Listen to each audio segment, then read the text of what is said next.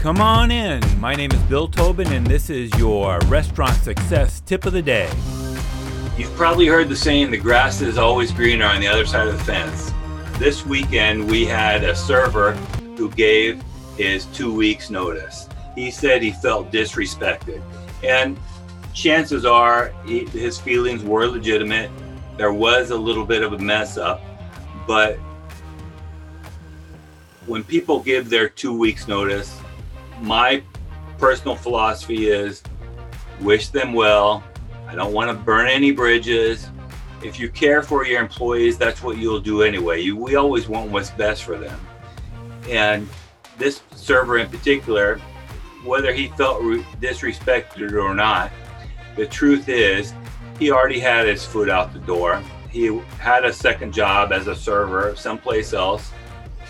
And we do such a great job of training in our restaurant.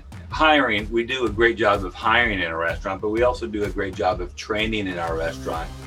That servers that leave our restaurant, when they go work at another restaurant, especially if it's their second job, they are superstars at these other restaurants. They are usually the nicest server on the floor. They are usually the best cook in the kitchen. They are usually the cream of the crop. And so even though they might not be the standout employee in our restaurant, because everybody's a standout employee, as, as much as that sounds like an oxymoron, but when they go to other restaurants, they are treated like superstars because they are superstars in their new restaurant. And so coming back to our restaurant after a day of being told they're the best server that's ever worked in this other restaurant, they might not feel all the same love or attention. And so like the grass is greener over there, and and they get praised, and, and usually they will start start sw- leaning over to work at the other restaurant.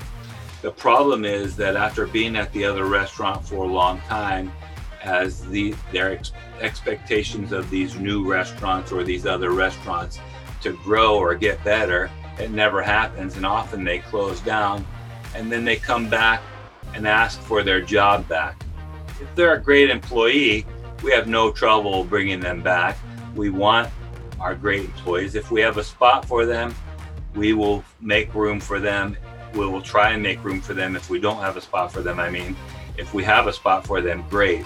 But we don't want to be a revolving door, and we will only do that once. But more importantly, there are some people who leave us with bad attitudes or say, I, or, or burn their bridges with us.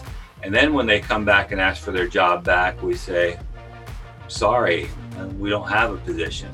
Uh, we actually had a bartender just recently come back. We made a spot for him, even though we didn't feel like we we weren't sure we had a spot for him. He was a great bartender. But as we're finishing up everything, putting him on the schedule, he found a job someplace else again. So he left us, asked for his job back. We made a spot for him. Before he even worked one or two shifts, he went and worked someplace. He went and took a job someplace else and told us that he wasn't going to come on, even though we made the spot for him. That, to me, has burned his bridge, and he won't be rehired again. Sorry, we're not a revolving door.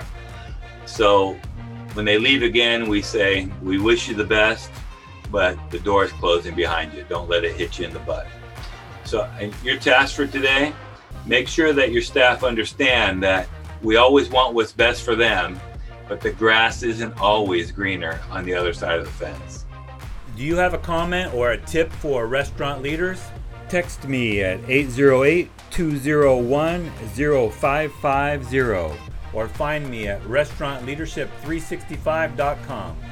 This is Bill Tobin. Thanks for coming in. See you tomorrow.